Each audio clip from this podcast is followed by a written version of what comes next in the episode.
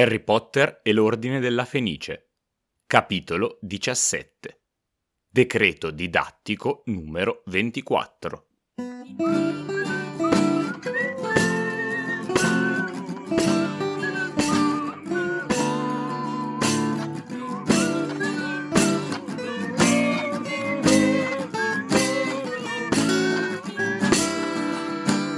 Gli articoli 2, 3, 4 del Regio Decreto Legge 9 gennaio 1927 numero 5 sono abrogati e sostituiti dal seguente. Per assicurare il raggiungimento delle finalità che la legge istitutiva dell'Opera Nazionale Balilla si prefigge, è vietata, a decorrere dall'entrata in vigore del presente decreto, qualsiasi formazione o organizzazione, anche provvisoria, che si proponga di promuovere l'istruzione, l'avviamento professionale, arte o mestiere o in qualunque altro modo l'educazione fisica, morale, spirituale dei giovani, eccettuate le formazioni e le organizzazioni facenti capo all'Opera Nazionale Balilla. I prefetti ordineranno entro 30 giorni dall'entrata in vigore del presente decreto lo scioglimento di tutte le formazioni o organizzazioni comprese nel divieto al precedente comma. Firmato Dolores Jane Umbridge, inquisitore supremo di Hogwarts. Non è vero, benvenute e benvenuti al Ghirigoro. Questo era il decreto legge del 9 aprile 1928 con quale il governo fascista italiano scioglieva tutte le organizzazioni che non fossero i Balilla di base. Ho voluto cominciare con questo parallelismo perché Grazie, ringrazio il clan Antares che mi ha fatto notare quanto il decreto didattico della Ambridge e il decreto regio del 28 appunto fossero simili tra loro. Tutto questo per sottolineare quanto in ogni regime antidemocratico si facciano più o meno le stesse cose, eh, abolire la cultura, l'organizzazione, il circolo delle idee la Ambridge colpisce Harry in prima persona perché scioglie tutte le organizzazioni, ma di base voleva punire Harry e gli altri. Il fascismo invece voleva far sì che le uniche associazioni giovanili, organizzazioni, circoli fossero quelli facenti capo al fascismo stesso, quindi appunto l'opera Balilla. Vedremo che questo dell'Ambridge è solo il primo passo, non dico che istituirà un'opera nazionale Balilla, ma più o meno il fatto che compaia proprio adesso questo decreto, questo avviso in bacheca, è una coincidenza? Coincidenza? Io credo di no! Ovviamente no, non ci crediamo. Sicuramente avrà colto la Ambridge qualche segnale del fatto che Harry e gli altri si stessero organizzando e ha voluto fermarli sul nascere. Questo ci dà possibilità di capire che Hermione non è andata lì a cuor leggero, sapeva che c'era la possibilità che qualcuno li tradisse e quindi aveva preso delle precauzioni sicuramente abbastanza efficaci. Giuramento? Metti una mano sul cuore e incrocia gli occhi. Ragni, serpenti, scorpioni e zanzare. Ragni, serpenti, scorpioni e zanzare. Se faccio la spia che io possa crepare. Se faccio la spia, che io possa crepare.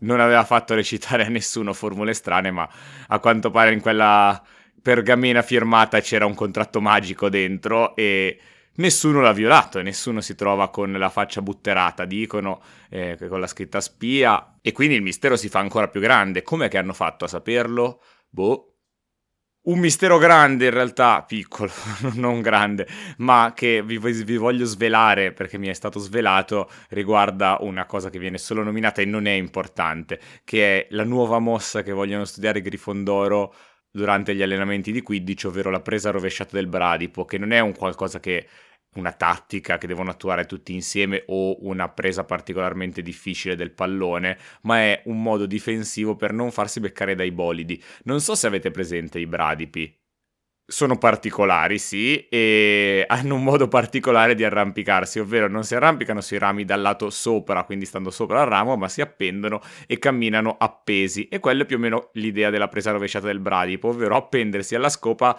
agganciandosi con mani e piedi e stando a penzoloni per evitare il bolide che passa sopra. Ma continuiamo con le cose futili, visto che ci siamo dentro, perché abbiamo una gag del fatto che Ron prova a entrare nel dormitorio femminile e viene rimbalzato indietro, o meglio, scivola giù perché la scala si è trasformata in uno scivolo, con grande ilarità di tutti. Facciamo due brevi riflessioni, non ci diamo troppa importanza a quella che alla fine rimane una gag simpatica e basta. La prima riflessione è, ma scusa, in cinque anni non gli era mai venuto in mente di entrare nel dormitorio delle ragazze? Non, non lo sapevano? No, nel senso che eh, hanno tutti molto chiari i confini. Anche Hermione stessa, che può entrare nel dormitorio dei ragazzi, ci passa forse due volte in cinque anni, una sicuramente nel terzo per i regali di Natale e, e, del momento in cui poi Ron accusa Grattastinchi di aver ucciso Crosta e secondo me un'altra volta, ma comunque poco perché a parte che non è solo la camera di Ron e di Harry, ci sono altre persone e in generale si ha molto chiaro che c'è la sala comune e poi ci sono le stanze che sono divise, anche per dire i gemelli Weasley che sono comunque legittimati a entrare nella stanza di Harry e Ron, non ci sono mai entrati praticamente, si vedono sempre in sala comune, quindi c'è un grande rispetto tra tutti.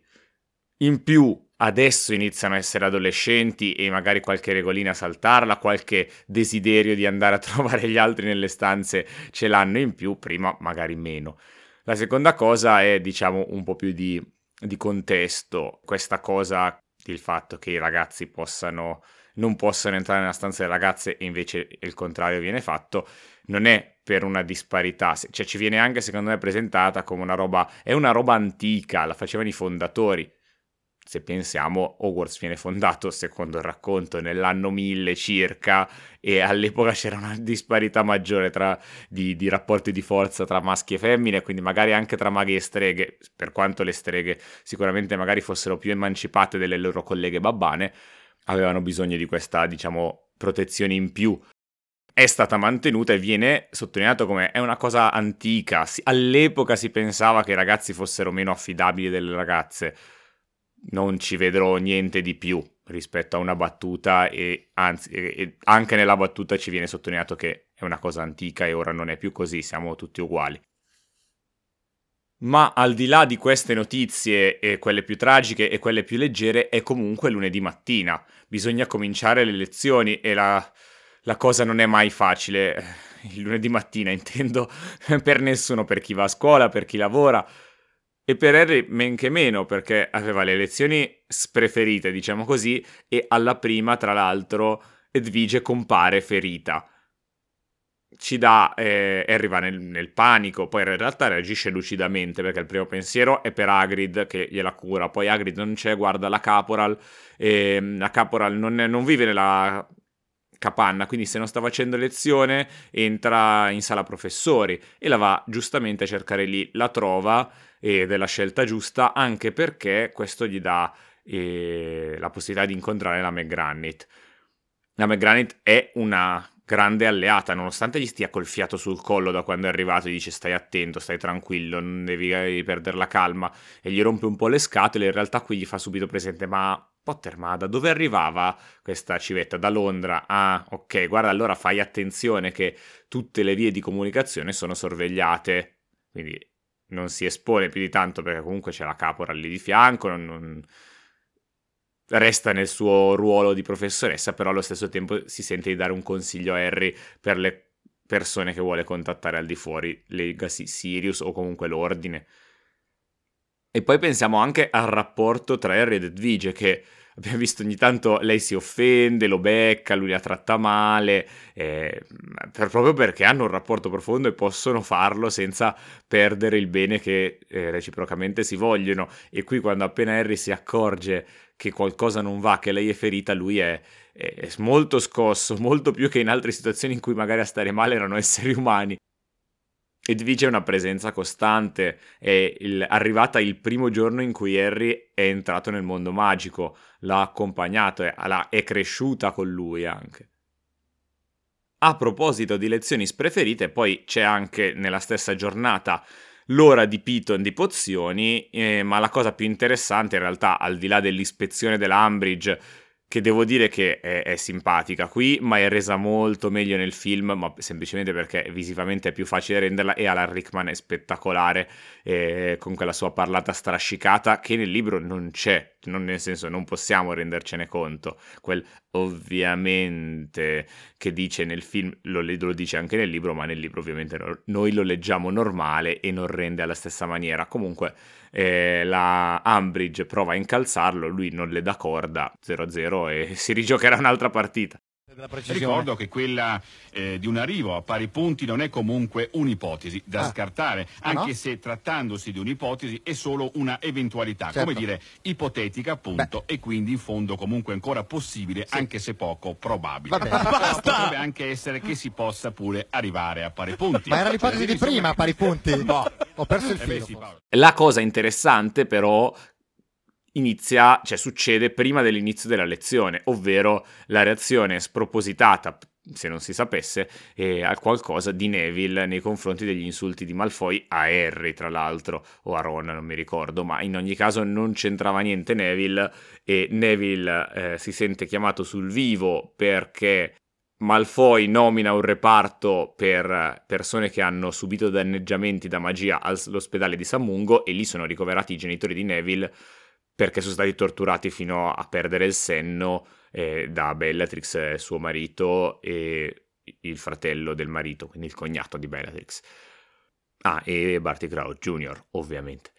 Ma in ogni caso, l'unica persona, oltre a Neville stesso, che lì presente sa, forse anche Piton in realtà, ma non è presente a quel momento, è Harry, perché è l'unico che ha visto nel pensatoio questa cosa, non l'ha detto a Ron Hermione perché Silente gli ha chiesto di non farlo. Quindi Harry può capire Neville, la classe no, eh, magari farà anche pettegolezzi su, su questa reazione, sul perché Neville si sia buttato così fortemente contro Malfoy. Non è la prima volta, se vi ricordate, alla, durante il primo anno ha fatto a botte, lui e Ron hanno fatto a botte con Malfoy, Tiger e Goyle, con eh, Neville che disse io valgo 12 di te Malfoy. Eh, grande Neville. In ogni caso, Harry è l'unico che sa il perché di questa reazione, ne tiene il segreto e penso che stia sperando che prima o poi la cosa Neville la dica perché è difficile tenere un segreto del genere con un amico che okay, non è Ron, però è comunque una persona eh, con cui vai molto d'accordo, stimi e ci passi tanto tempo visto che ci dormi insieme.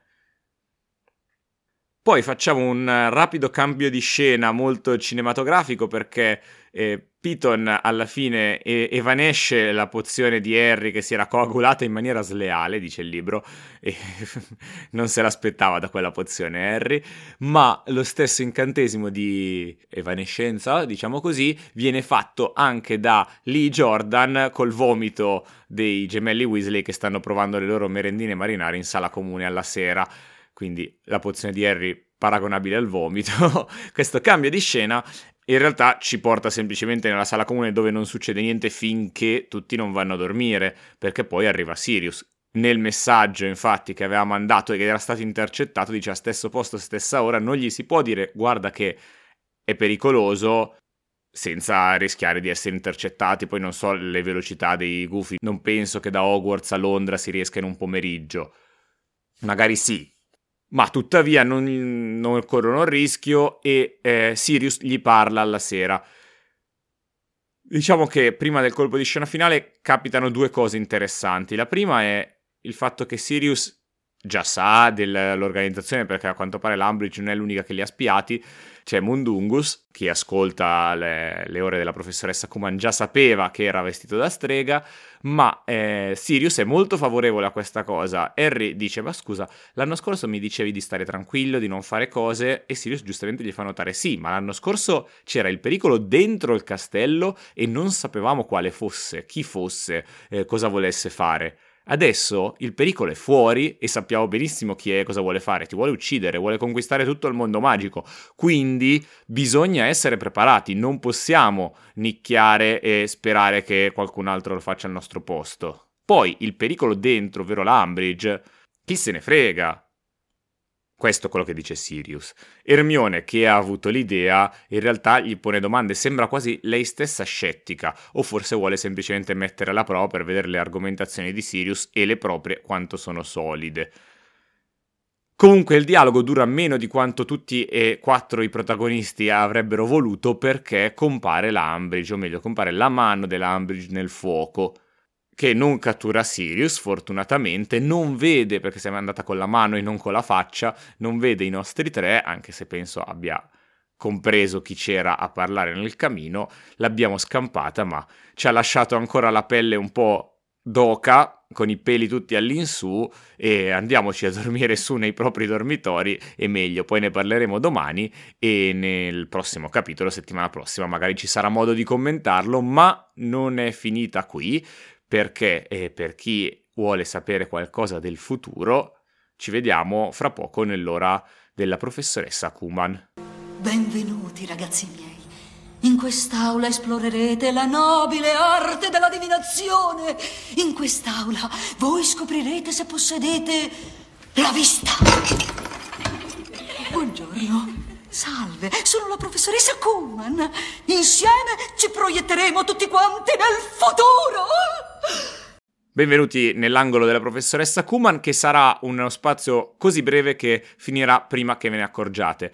Due cose. La prima è che vengono nominati Testral, ovvero i cavalli eh, spettrali che tirano le carrozze che Harry continua a vedere in giro. Stavolta non lo vede, ma la caporal, ovvero scusate, la Gabi Plank, eh, non l'ho detto prima il suo altro nome, si chiede che cosa potrà essere che ha fatto male a questa civetta. Di solito i Testral possono attaccare gli uccelli, ma quelli di Hogwarts sono stati addestrati da Agrid a non farlo. E Harry dice: Non so cosa siano i Testral, ma non mi interessa niente. Invece gli interessa se sapesse di cosa si sta parlando.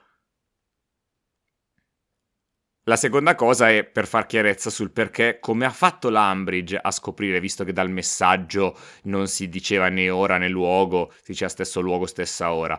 Perché è il funzionamento della metropolvere, i camini sono sorvegliati si può sapere chi arriva e chi esce? Normalmente no, perché nessuno guarda, poi non so quante persone comunichino con esterni dai camini delle sale comuni, sarebbe interessante vedere se qualche parente uh, fa chiacchierate, ma eh, in questo caso qualcuno, non penso che l'Ambridge si sia messa, ma qualcuno gli ha segnalato, guarda c'è una chiamata in entrata al camino di Grifondoro, vogliamo dare un'occhiata? Certo, e quindi mette la mano, probabilmente si può prendere da una parte e tirare dall'altra, non lo so.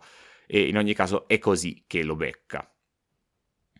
L'angolo della professoressa Kuman, come dicevo, è breve ed è già finito, ma non finiscono gli episodi del Ghirigoro che continuano ogni settimana e non prenderemo pause estive, nonostante ormai è agosto, dite ma dobbiamo andare in vacanza. Sì, voi andate pure in vacanza, potete ascoltarci ovunque in qualsiasi parte del mondo. Anzi, ne approfitto per salutare le persone che dall'estero ci ascoltano, che non ci crederete, ma ce ne sono abbastanza. E c'è una comunità abbastanza nutrita nel sud degli Stati Uniti che saluto quindi a sto punto. E a qualsiasi fuso orario ci rivedremo per commentare tutti i nuovi episodi, sempre qui al Ghirigoro.